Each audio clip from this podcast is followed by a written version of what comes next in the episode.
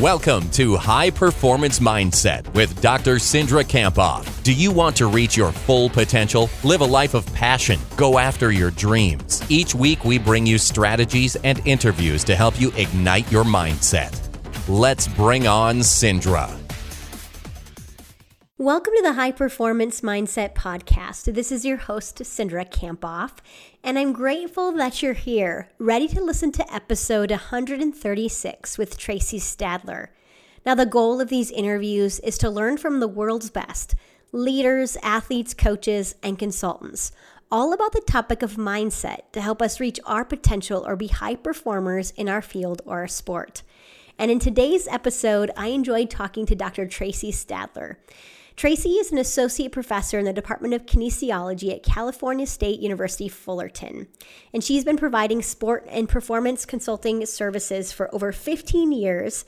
Most currently, she is the consultant with U S A Track and Field, U S A Volleyball, U S A Pole Vault, and lots of other collegiate programs. Other programs she's worked with or other sports she's worked with include football, water polo, baseball, softball. And she also works individually with athletes to enhance their performance. She's the upcoming president of the Association for Applied Sports Psychology and has served as the vice president of the International Society of Sport Psychology, or I S S P. Now, one of the coolest things that we talk about is she had an amazing privilege of attending the Summer Olympic Games last year with U S A Track and Field as their sports psychology consultant. And we talk about a lot of different things here. She describes her definition of mindset, why struggling is essential for our success, and how the best deal with mistakes and disappointment. We also talked about what you should do if you're just not feeling it, why failing faster is the key to success. And then we describe and talk about things like authenticity and how it's connected to being successful and how successful athletes prepared for the Olympics. And this is interesting. They actually worked two years before the games to help prepare their mindset. So I think you're going to really enjoy this conversation. Very fascinating into the just into a deeper level of Olympic athletes and what they need to do to be uh, at their best when it matters most. Now, I have a few of my favorite quotes from this podcast interview. This one is my favorite. Tracy said, "We have to fail to have the pain to be motivated, which ultimately leads to our success." And then she talked about how we can intentionally show up uh, at our best. And she talked about we want to think about how to think, feel, do, and be. Now, if you enjoyed this episode, we'd love for you to head over to Twitter. You can tag Tracy at Tracy Statler um, on Twitter, as well as myself, mentally underscore strong. And you can find a full description and show notes um, over at the page cindrakamphoff.com slash Tracy with an I. Before we head over to listen to Tracy and gain her insights, I'd like to head over to iTunes and read a review. This is from Jay Kenniff. Says, "Great podcast that shows the road to success that comes from our inner selves. Lots of takeaways. Cindra makes what we need to do very accessible." Thank you so much for Jay Kenniff. And if you enjoyed today's episode, I'd encourage you to do one of three things. You can head over to iTunes, leave a comment and review. That helps us reach more and more people each week and keeps these interviews for free. You can also share it on social media, such as on Twitter or Facebook. And the third thing you can do is tell a friend about the podcast. That would be awesome. All right, without further ado, let's bring on Tracy. Welcome, Tracy Statler, to the High Performance Mindset Podcast. I'm stoked to talk to you today about mental training and sports psychology. Thank you so much for joining us here. So happy I could finally do this. That's great. So to kind of get us started, just give us a little bit of background about what your passion is and how you developed that. Well, my, my passion is probably for helping other people attain excellence in whatever domains they're trying to attain excellence in. Okay. Um, I got into this a long, long time ago, um, mostly because I was an athlete who never felt like I was reaching my maximum potential. Okay. Um, I was sort of tapping out on my physical skills, but I wasn't advancing as far as outcome was going. Okay. So my coach at the time recommended that I take a sports psychology class as an undergrad. And okay. It was the first time, first introduction I'd ever had to sports psych. And I was absolutely blown away by what that class was about, what the content was, to the point where that pretty much had me change my major in college. Oh, wow.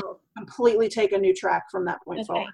So was this when you were in college at U N C Chapel Hill? Yeah, as an undergrad at, at the University of North Carolina. I was okay. lucky enough to have that undergrad class with the founder of A S P, uh, yeah. John Silva. Yeah, so that's awesome. That was pretty cool. And what what do you feel like led you to pursue that? Was there something athletically, you know, can you kind of paint us a picture of what, what happened? Because I have a, I have a similar situation where yeah. I was a really, really good athlete and kind of just trying to figure it out on my own. It was like my mind got in my way. So just tell us a little bit about that and, and what made you to seek out that, that class. I, I, yeah, I was probably a coach's nightmare, quite okay. honestly, because um, I was that athlete that needed to hyperanalyze everything. Sure. Mm-hmm. And I was always asking why. And if you weren't like a really secure, confident coach, mm-hmm. I was probably that kid that you just rolled your eyes when they saw you walking up to them. Um, so because of my like super hyper analytic nature, okay. I really wanted to understand every element of performance. Mm-hmm. And while that can be really good for mm-hmm. deconstructing something, for breaking it down, for unpacking all of the elements of what makes performance great, mm-hmm. for an untrained mind, that can also lead to perfectionism, that can lead yeah. to anxiety, mm-hmm. and that's kind of what I was experiencing. So I would I would compete really well okay. in practice runs and practice competitions and those kinds of things, but when it came to bigger competitions, I was terrible. And my coaches couldn't figure out what was going on because technically I was fine. Skills set, I was fine. If yeah. you looked at rankings, I was expected to be competitive, you know, not necessarily podium, but competitive. Sure. Okay. And I just wasn't, I wasn't hitting that, that capability. Okay. So they basically threw up their hands and said, we don't know what to tell you. Go talk to this guy, go, you know, take this class, see if that helps you. Yeah, that's awesome. It did help me become a better athlete in my in my senior year. It made me a better athlete. Okay. Um, but I pretty quickly realized that I was pretty much tapped out on my physical capabilities, and my mental capabilities got me a little bit better, but still not enough to make it to the next level. So, so Tracy, what sports were you in there? Tell us like what you were competing in. Yeah, so at that, that time I was a skier. I was a competitive downhill skier. Um, well, my discipline was downhill, but because I was skiing on the East Coast in college where I was, we didn't really have a lot of downhill competition. So I did a fair amount of Super G and giant slalom. Um, but I was also, pre- before that, I was competitive in volleyball, softball, um, and swimming. But I'm talking predominantly from college, it was for skiing. And then that first class with John Silva helped you, you know, pursue the interest in sports psychology is my sense. Tell us a little bit about your trajectory since then. Um, so that, like I said, that really sort of opened my eyes to the possibility of this as a profession. I didn't even know that this existed. And I got really excited about the idea that there was this, this job, this profession where you could, number one, work with athletes all the mm-hmm. time, because I love being an athlete. I felt like being an athlete allowed me to do lots of different things in my life. Number two, at that time, it would put you in predominantly an academic environment, and I loved college. So being yeah. able to stay in a college environment was like a dream come true to me. Okay. Um, and, and being able to help other people, like I said, maximize their potential. I feel like I was able to maximize my potential in that particular sport. Granted, that potential wasn't at the highest level, mm-hmm. but I was able to recognize that that's the best I was capable of. And I really squeezed everything I could out of my mental, physical, technical, tactical abilities to do that. So at least I knew that's what my max, my max was. The idea of being able to help other people do that just really resonated with me. Mm-hmm. Um, So between talking with Doctor Silva at U N C and another faculty member in a different department in the educational psych department, um, Dick Koop, Richard Koop, at the time was working with professional golfers mm. and, and kind of picking both of their brains. I realized that it, in order to do this, I needed to go on for master's level training. And they, as most really good undergrad advisors do, said, go do some research, go ask some questions. Mm-hmm. And they sent me on my way to a, a sports psychology conference, a regional conference at the University of Virginia, okay. where I got to um, listen to people like Bob Rotella and Robin Vealey and, and just some amazing people. And at that meeting, that first sort of regional sports psychology meeting that I went to as a junior in college, Ken Ravizza was there, and he was speaking. He had just returned from, I think, a personal trip to India and was regaling the audience with his stories of yoga and mindfulness in India and how that related to sports and baseball. And I was blown away. And because I probably was a precocious pain in the neck student, I managed to get myself an invitation to a, like an after party, if you will, that Bob Rotella was having at his house, where he invited a bunch of his colleagues and I guess some random students, you know, from his grad program, invited them back to, to their house afterwards to talk to all of his friends. And Ken Ravizza was there. So, you know, here I am, this, this, you know, junior in college. I don't know anything. I don't know anybody. And I'm sitting in this room with some of the titans of this industry and just listening to them, absolutely blown away. And I decided, sitting in Bob Rotella's basement, that I was going to be a sports psychology consultant. Oh, that, I was going to follow Ken Ravizza, and whatever he told me to do, I was going to do. Oh, that's super cool. That's a great story, Tracy, because, you know, for people who aren't necessarily in the field, working in the field, that they don't necessarily know who Bob Rotella or Ken Ravizza or Robin Vealey, you know, mm-hmm. who they are, but the, these are people that we've looked up to who are mentors. Gotcha. And, and then to know that you committed to pursuing this field when you're in Bob Rotella's basement. That's awesome. Yeah. So then you went and studied with, with Ken at Fullerton, and then ended yeah. up getting your PhD as well.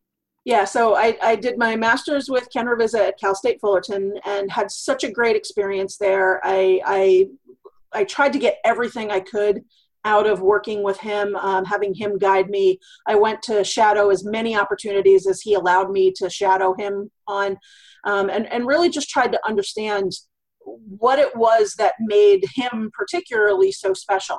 Mm-hmm. And in doing that, I got exposed to the Association for the Advancement of Applied Sports Psychology, A S P, mm-hmm. at the time. Yeah. Um, started going to conferences, started listening to other people who were also phenomenally amazing at what they did doing the same profession, and um, decided to, to go on for a PhD. And because of my interactions with Ken and going to A S P and interacting with some of his colleagues, I got introduced to Keith Henschen at the University of Utah.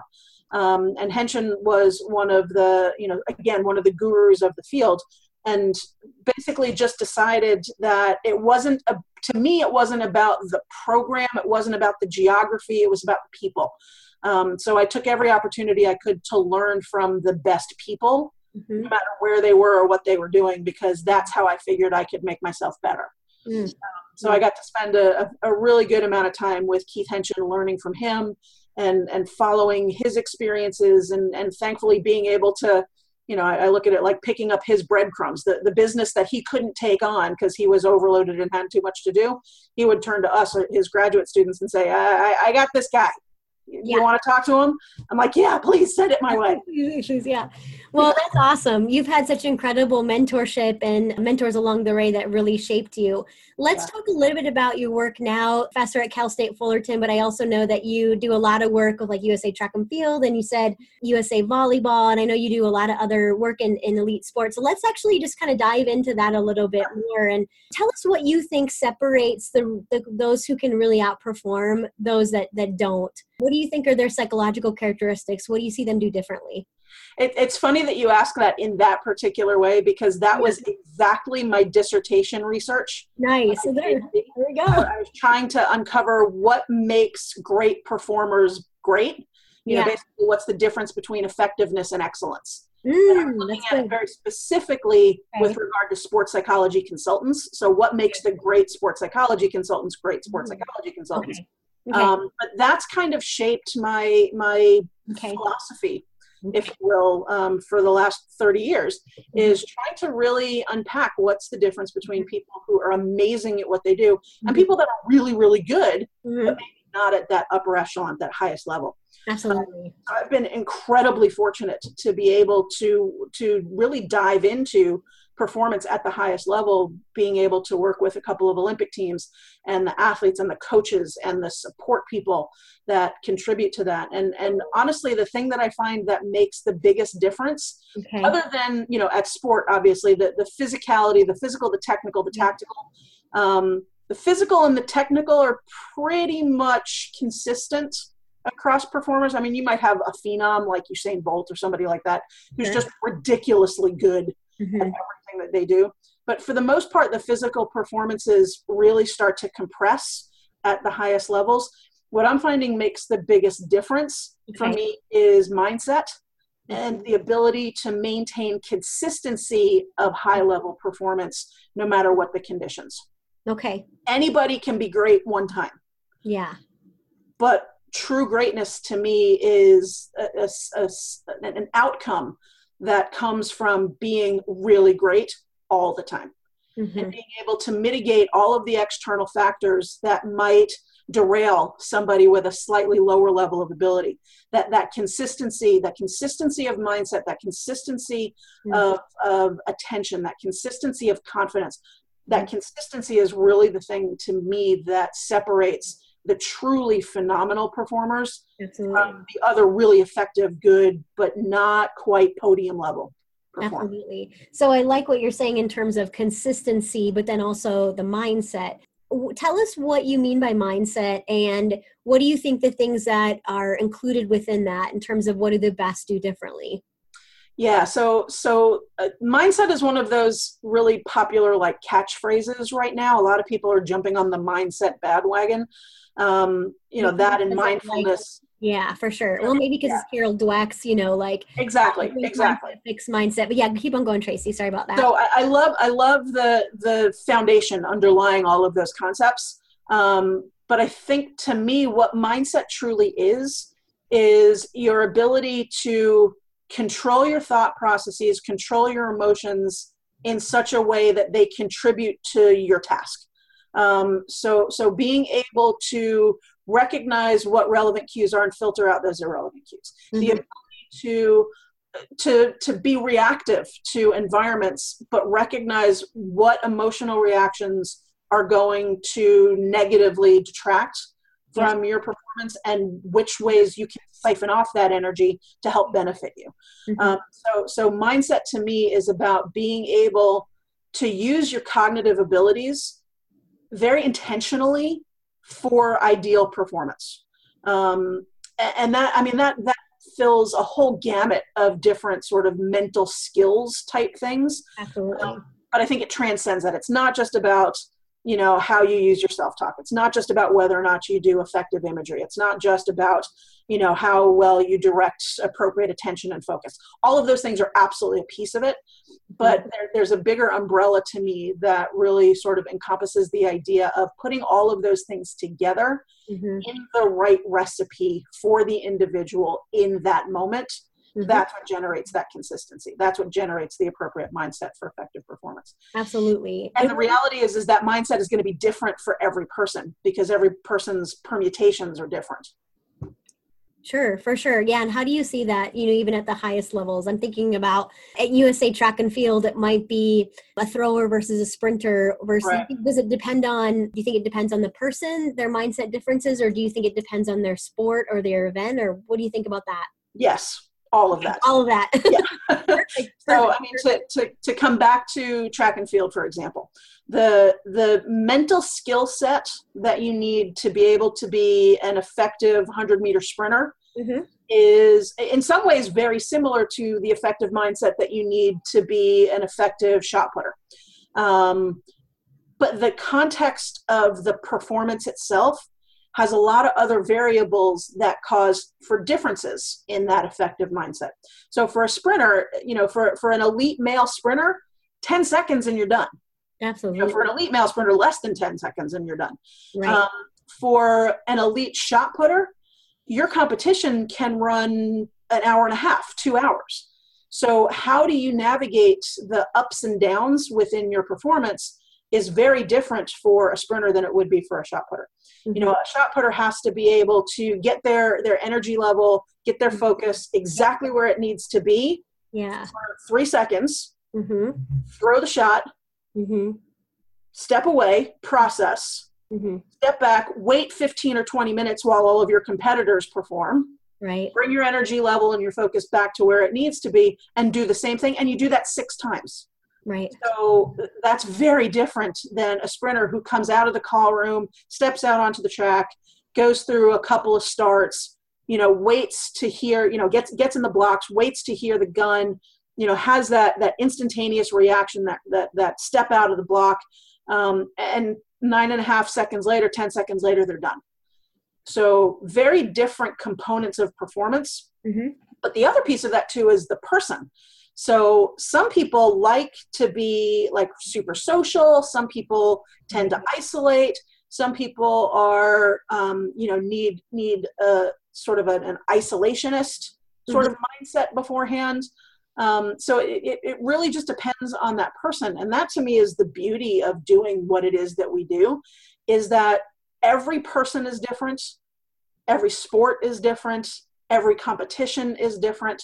So it really forces us as consultants to have to really know our stuff, basically, that we have to be able to to react yes. effectively every single time. And, and that's one of the things I love about doing this job. I love being put on the spot and having to figure out a solution or a recommendation or what's yes. the right cue to reinforce this person right here, right now. Absolutely. Yeah, absolutely. Well, and I also think about how when you were kind of describing the differences between events, I think about how, you know, in the shot put, for example, you have so much time where you you you have downtime. You said fifteen minutes, and that can be a lot of time where you're like overthinking or you're questioning oh, yeah. if you can do well. What kind of advice would you give to somebody who has a lot of downtime in their performance? You're right, it is very different than the fast ten second sprint right. where it's over, right? And the energy level needs to be different. So what do you think about that? Like, do you have a process you help people work through, or, you know, do you yeah. have a recommendation on what you think they should be doing in that fifteen minutes? Well, again, I think it comes back to the person. So you've got to talk to the person beforehand. Before you give them any advice, you need to understand what their process is. Yeah. So you want to talk to them, obviously, about when things are going great, you know, how did that work for you? When things didn't go so great, were there any differences to when it was going great? To try to get a sense of what their baselines are. Mm-hmm. Um, and then I'll work with them to figure out what I call are the critical moments within your performance. So for a shot putter, for a hammer thrower, for a jumper, um, somebody who has multiple attempts within one base competition, yeah. you've got to, you've got to look at what those critical moments are. So to me, working with them, we identify critical moments of when do you need to shift your attention to getting ready for performance? When do you need to change your mindset to stepping into the ring, the circle, the line, the point, what, you know, wherever your start point is? What do you need to do to shut things down so that you can then perform? Okay. What do you need to do directly following as you step out of that performance zone and back into like the holding pattern? Okay. And then what do you do during the holding pattern? Okay. So there's all of, you know, you look at it like a timeline, there's, there's all of these pieces mm-hmm. to what has to happen, what has to happen when. Mm-hmm. So for a lot of people, it's that holding pattern time frame that totally screws them up, because that's where, like what I was as an athlete, if you're over analytical, that's when you start picking apart your performance. That's when you start watching your competitors who are doing great and seeing how they do it and thinking, oh, well, maybe I should do that too. No, don't. Right. Right. Um, but yeah. that's when, when your brain can actually start hindering your performance. Right. So you've got to come up with a strategy for what you're going to do in that moment. So for some people, it's, you know, I, I've, I've done things to the point where um, bring a book with you. And, you know, when you step out of that circle after you debrief and process what just happened and come up with your plan for what you're going to do next, yep. you shut down your thought processes about that performance and you go and read three paragraphs, a chapter of a book while you're waiting. Um, for others that, you know, that, that can't shift that quickly, it's go back and do some physical drills and really connect to the kinesthetic feeling of those physical drills that keep you neurologically activated, that keep you warm, um, wh- whatever works for that person. I've had people even, um, the, the task for that in between, that holding period, is to look around at the stadium and try to identify as many different color t-shirts as you can. And keep a running list in your head. Oh, there's orange, there's purple, there's pink, there's blue, there's black.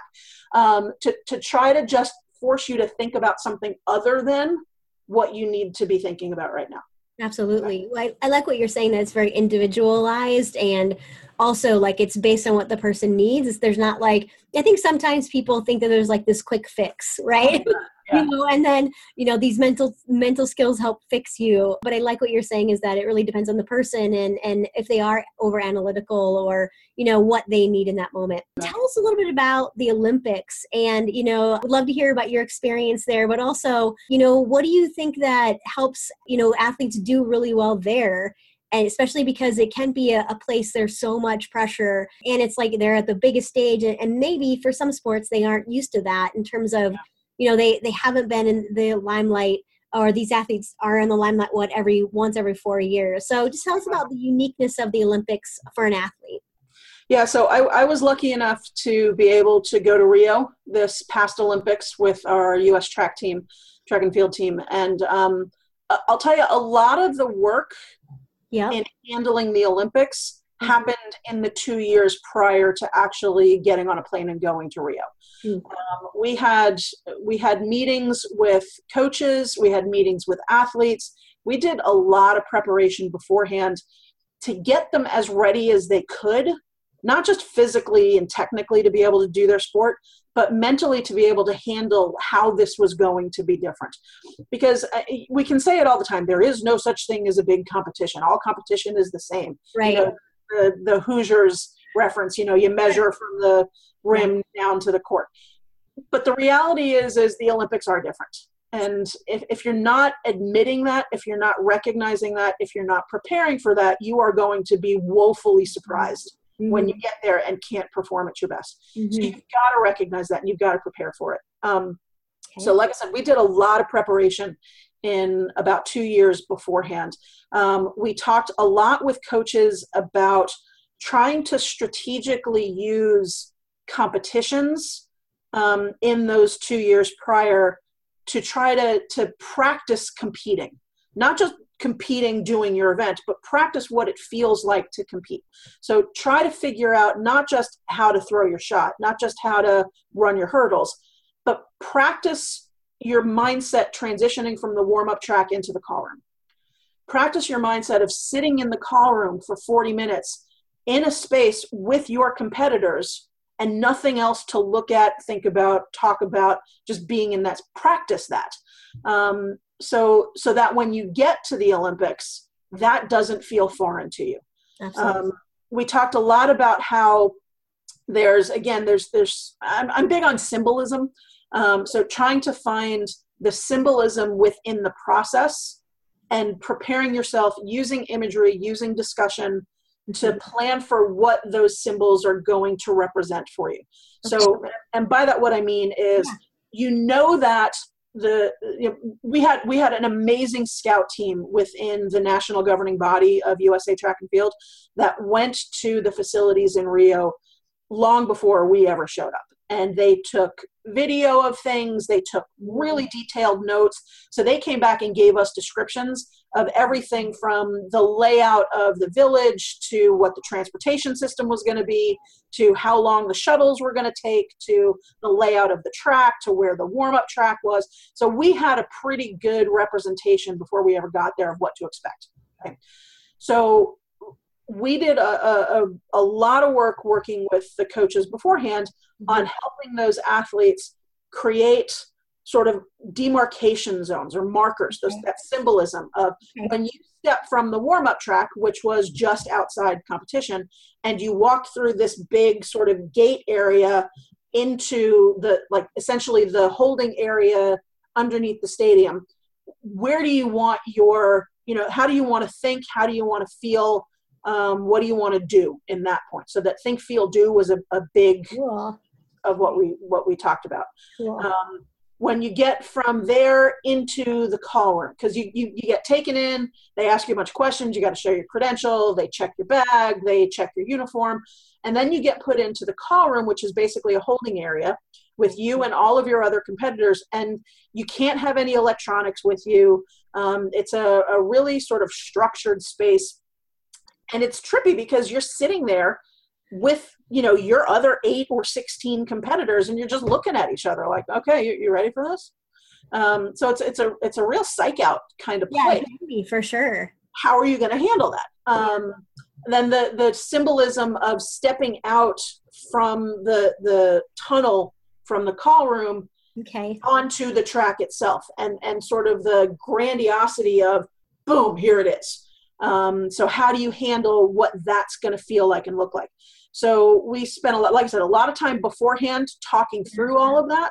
Okay. And then once we physically got on site, for a lot of the athletes that I worked on this specifically with, during the walkthrough, before competition starts, they allow the athletes to come into the actual competition track to just get a sense of the layout. And it's an opportunity for sprinters to practice warming up with the starter, so they get used to what the gun sounds like, how it echoes in the room, in the stadium, those kinds of things. Okay. Um, so we would be very specific about walking the route from the warm-up track through the transition points, into the call room, out of the call room, into the tunnel, and then at that tunnel, the transition entrance point coming through the tunnel, and boom, here's here's the stadium in front of you. What do you want to think at this moment? What do you want to feel at this moment? How do you want to be? What do you, you know, how, what is this feeling like to you? Nice. Um, so that they were prepared for that with the actual and the visual representation of what this is going to be like. So like the video that they took when they were at Beijing, right? So exactly. That they could like be, be imagining that they were actually going through it at the same time that they're watching exactly. the video. Yeah, so knowing where the big banner is, knowing where your coach's box is going to be, okay. um, knowing, you know, trying to get a sense of, you know, where your family got tickets, you know, what zone are they in? Yeah. Um, but getting a sense of those things beforehand so that when you got there, all of that becomes peripheral mm-hmm. and you know it's there, right? But you don't need to pay attention to that because you've already thought about all of that. Yeah. You know, what's cool, Tracy, is I was rereading Dan Gould's article from nineteen ninety-nine this morning that kind of described what Olympic Olympians did that succeeded at the Olympics and then those that didn't. And one of the things that he found a long time ago was that, you know, that, that the people who didn't deal with distractions actually didn't meet yeah. expectations. And what I hear is like a lot of planning. People might be thinking, well, that's just a lot of details, but then you don't have to, you have no concerns besides just being at right. your best. And- it's details you then don't have to deal with when you're there. Because, oh yeah, the, the difference of the Olympics compared to anything else is oh, distraction. Yeah. Yeah. It is set up to be one big, giant international distraction. um, so so you've got to figure out how you're going to handle it. I mean, to the point of the, the village, mm-hmm. if if your team is stationed in the village, that's your housing arrangements. Mm-hmm. It is it is a phenomenal experience. And if you've not been to an Olympics or maybe at a slightly lesser magnitude of Pan Am Games, um, you have no concept of what that's going to feel like until you get there. That's it amazing. is... It's basically a small contained city of the most skilled elite performers on the planet, all in one place at one time, all eating in the same place, all interacting with each other, mostly in line for McDonald's. Um, but it, it's it's a trip to be in the village. And, and you need to have a little bit of forethought about how you're going to handle that, because if not, it can either be a massive party, sure. which could be a huge distraction. Right. Or it can be really, really isolating because you don't have access to what your normal routine is. So you've got to come up with a plan for how you're going to handle that going into it, so you're not trying to figure it out on the fly. Awesome. Awesome. So one of the main things I'm hearing is that being really detailed with your preparation and using videos and then a deep planning process that's going to help you do better.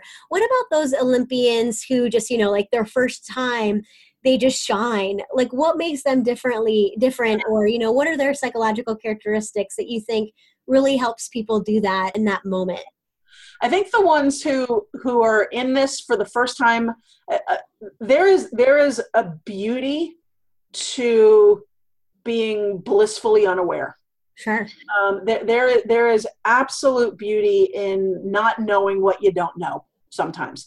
And for a lot of, at least for, for a lot of the track and field athletes that I've worked with, the turnover on our teams um, is is really high because the quality of competition in the United States is ridiculously off the charts.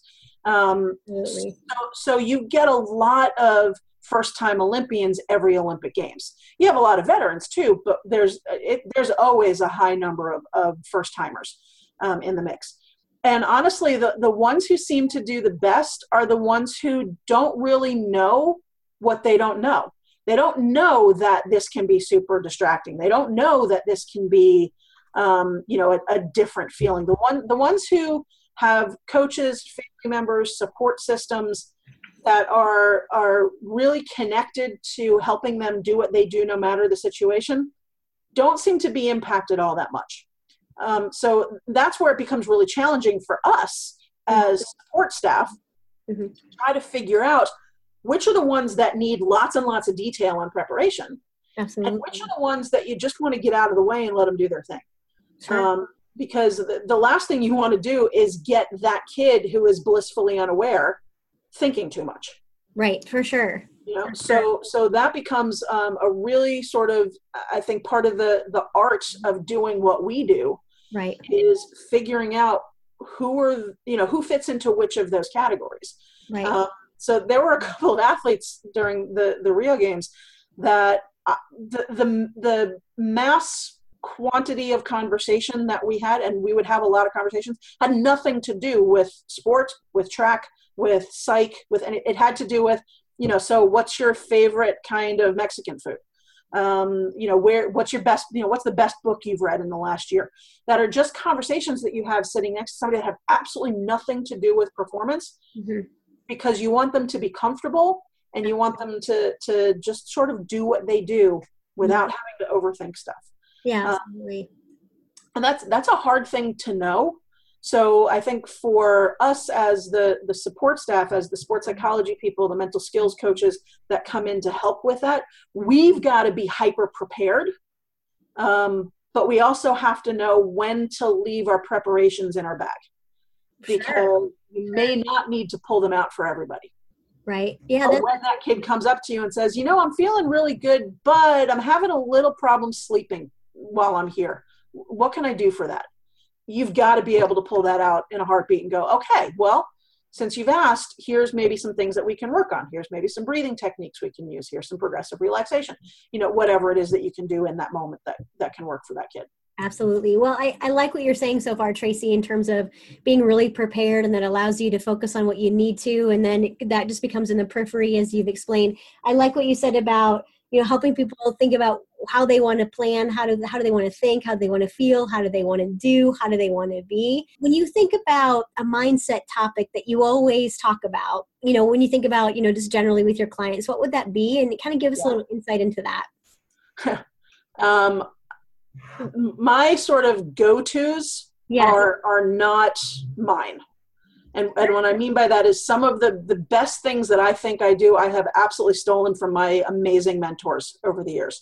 So probably something, I was thinking about this when, when we started talking about maybe doing this podcast in the first place. I was thinking about what are some of the things that I consistently share, no matter who the person is, no matter what the circumstance. And one of the things that I consistently share, I straight up have stolen from Ken Ravizza. And I am proud of that. I've stolen a lot from Ken Ravizza. Um, is the idea that it, you need to prepare yourself to be okay having a good shitty day. Sure.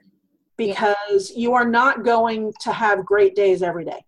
You are not going to feel one hundred percent when you hit the time frame of your max performance. Mm-hmm. Um, you have to be prepared to go whenever it's time to go. So I, I've had lots of conversations with athletes about the fact that if you're having a lousy day at practice, don't write it off as having a lousy day at practice.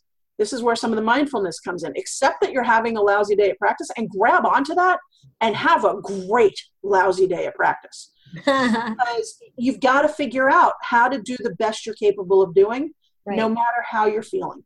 Right.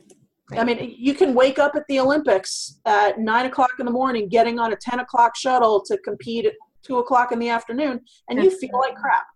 Yeah. You can't call up the I O C and say, you know, I'm not feeling this today. Can we reschedule? Until yeah, tomorrow? We can reschedule the race. It's not going to work. Yeah, it's not going to happen. So you've got to figure out a way to be able to go when it's time to go.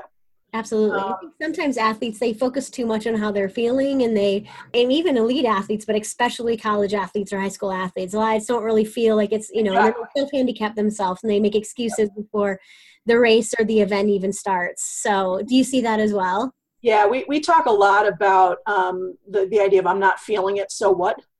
Oh, sure. So I'm not feeling it. Yeah, so what? Do it anyway. Right. Um, to the point where with, with a softball team that I work with, um, it, it, we actually, we've implemented some things where we intentionally mm-hmm. take them out of their feeling good okay. so that they're not feeling good and do it anyway. Because you've got to get used to not feeling it. You've got to get used to not having the right grip yeah. on the bat. You know, so what? So it doesn't feel right. You know, use somebody else's gloves. That's going to feel funky. Go anyway. Um, you know, use a, a, a slightly different uh, stance for your batting stance. It's going to feel different. Go anyway.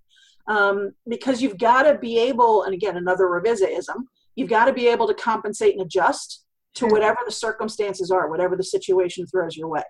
Um, and again, that comes back to, to me, what makes the difference between an elite performer, and I mean truly, truly elite versus people who are really good, is that ability to be consistent no matter what the circumstances. You're not feeling great? Good. Go do it anyway.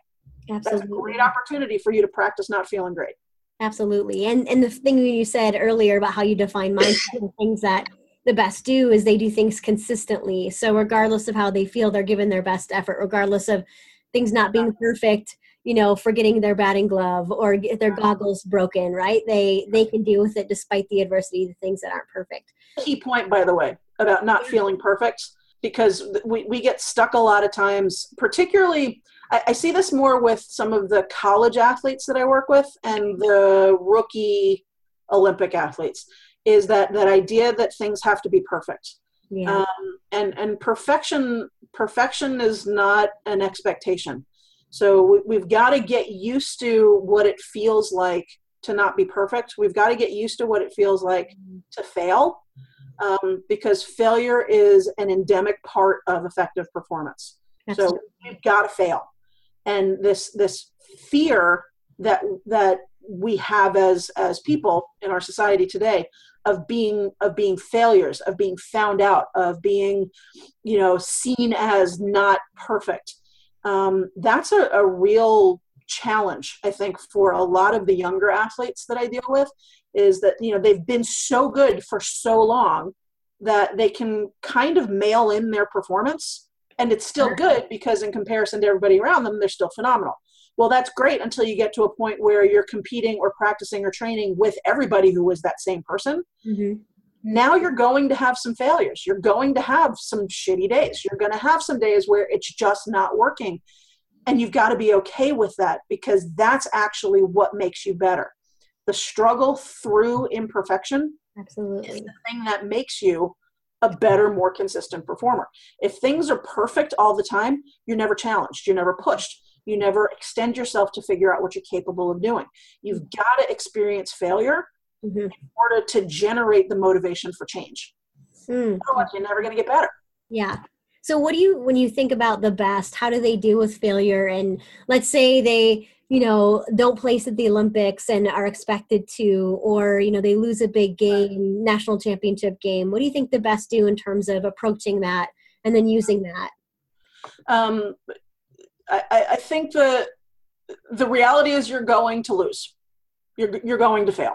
Um, mm-hmm. Just statistically, if you look at sport, you're you're going to fail at some point. Yes. Um, so you've got to keep it in perspective that this isn't the end all be all. I mean, and, and even at the Olympics, yeah, you, you didn't podium, um, or you got the silver, not the gold, or you made fourth, not third, so you didn't get the podium.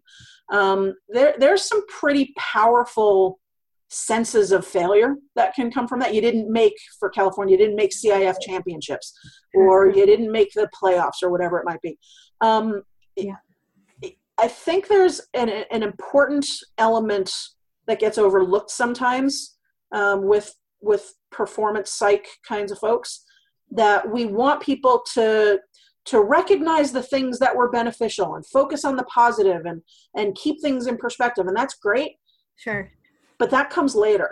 I think there's an important element right afterwards of grieving, because the reality is, especially for Olympics, for world championships, for, you know, for pro athletes, the Super Bowl, the World Series, those kinds of things, you've spent an inordinate amount of time getting ready for this thing.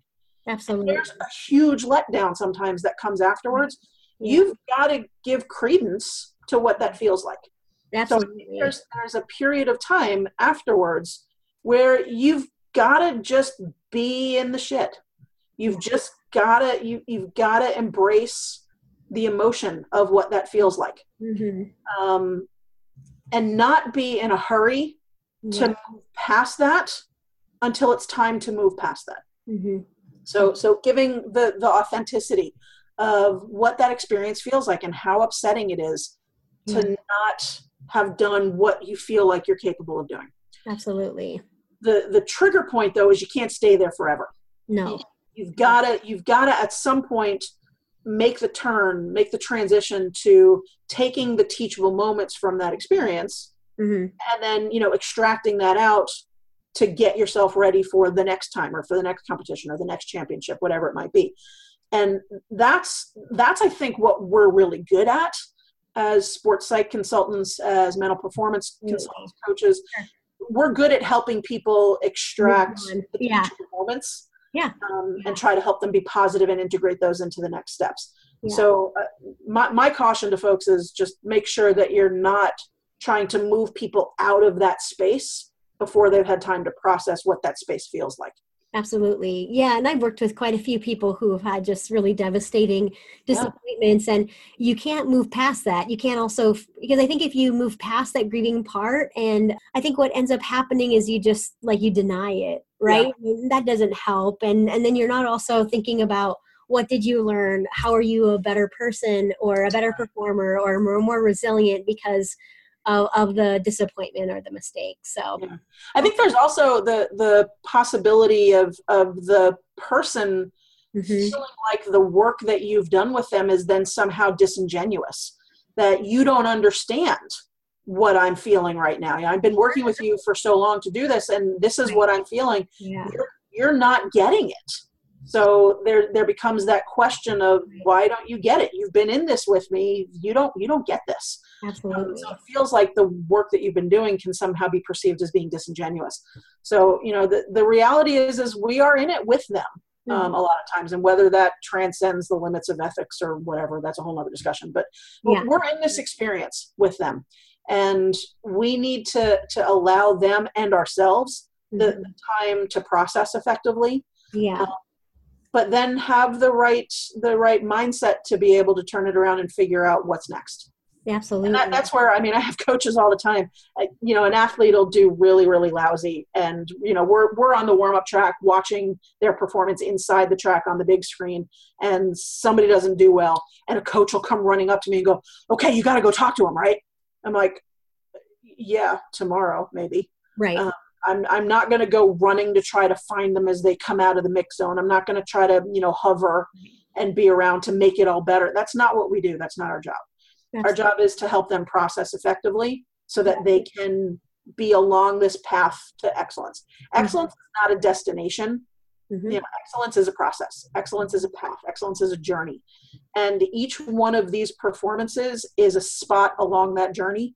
Mm-hmm. Um, it, it, You've got to you've got to figure out the ups and downs of that journey, and sometimes the downs are a really not fun place to be. Yeah, you're right. To be able to know what the really great ones feel like. Absolutely, I like what you're saying about feeling feeling the failure, not just like brushing it off, and also letting. letting people have the time to process. So you've shared with us lots of different, you know, strategies and techniques that you use. Is there kind of what would you describe as a signature technique? Is there something that we haven't talked about that, you know, that, yep, is always something that you talk about?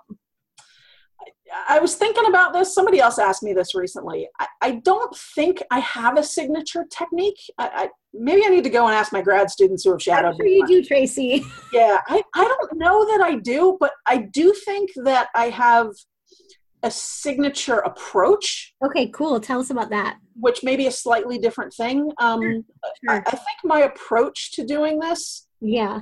is very much, I, I think it, it ties back into my personality. Anybody who knows me, either personally or professionally, knows that I'm a no bullshit kind of person. Yeah. Um, and I'm going to be, you know, I, I am going to, to sing your praises when that's the right thing to do. And I am going to smack you upside the head when that's the right thing to do. Yeah. And I think that holds whether I'm working with a high school athlete or an Olympian, whether I'm working with a volleyball player or a water polo player, um, whether I'm working with a youth athlete or, you know, a, an adult. I, that's just my approach, because I, I, I think it's, it's really important to be authentic. Absolutely. As a, as a consultant, because, um, I, I, I mean, I, I have been unbelievably lucky and unbelievably blessed to be able to work with the mentors that I've worked with. And I watch what Ken Ravizza does. I watch what Keith Henschen does. I watch what, you know, Gloria Balagay does. And I, I see what these people do. And there's a piece of you that wants to be like them. Sure. And every time I've tried to do that, I have failed miserably. Yeah, me too. That's not authentic to who I am. That's not the way I do things. Right. So I, I think over time, what I've learned to be sort of my signature technique, if you will, yeah. is be me.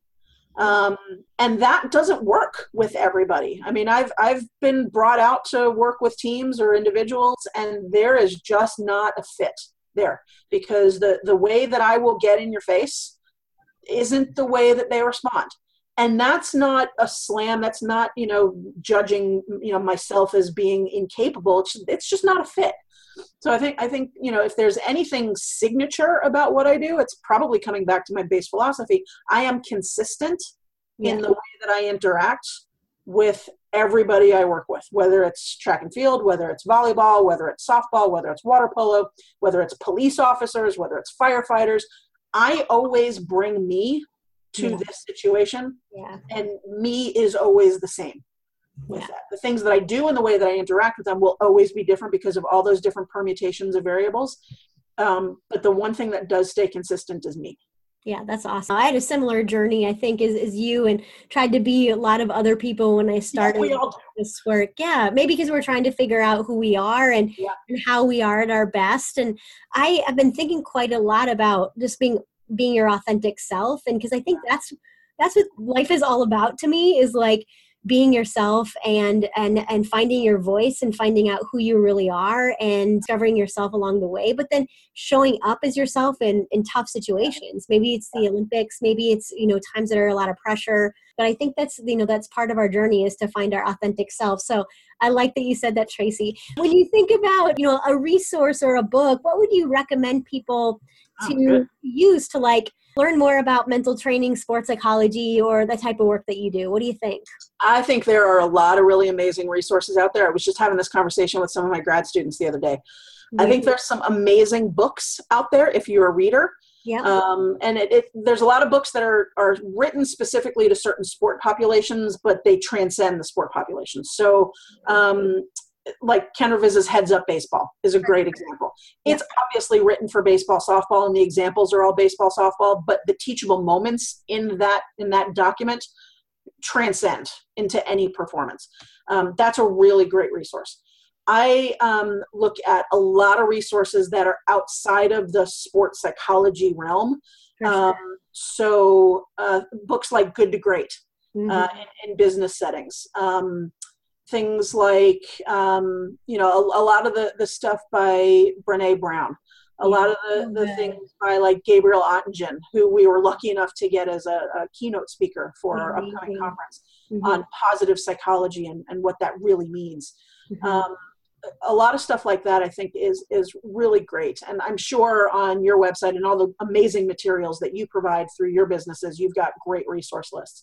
One of the things I think that is super powerful for people who either don't style themselves as readers yeah. or don't resonate, that doesn't resonate as much, yeah. there's some amazing podcasts out there. For sure. Um, you know, so so like Mike Gervais's podcast is astounding. The the conversations that he has with people on performance, transcending all different uh, different realms, is just amazing.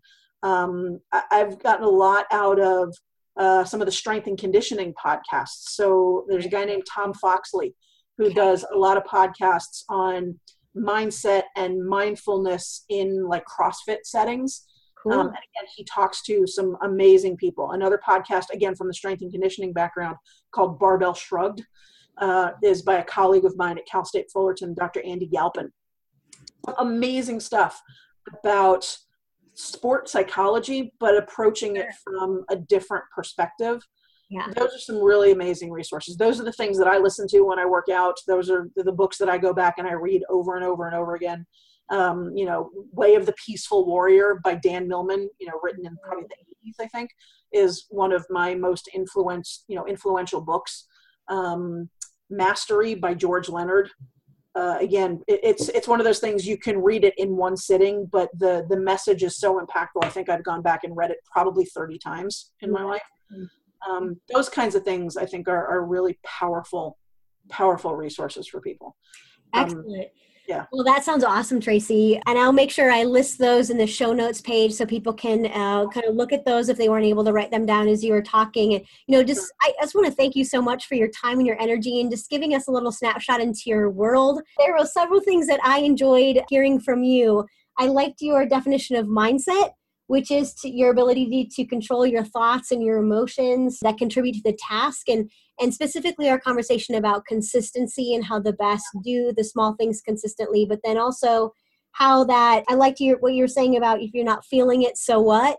You know, just that, you know, regardless of, of how you're feeling, that the best bring bring their best consistently, regardless of of how they're feeling, and they, they compensate and adjust, as you, as you said. I loved our discussion about symbols and how you guys use video, but also like the detail of preparation that goes into the Olympic Games and how you help people ask themselves and reflect on how do they want to think, feel, do, and be. So those were the things that I, I really enjoyed. There's one more thing. I loved our discussion about failing, and I completely agree with that, that we need some time to grieve after we fail, and how you said excellence is a process, a path, and a journey. It's not this destination. So I Wow, it made me sound really smart. Thanks.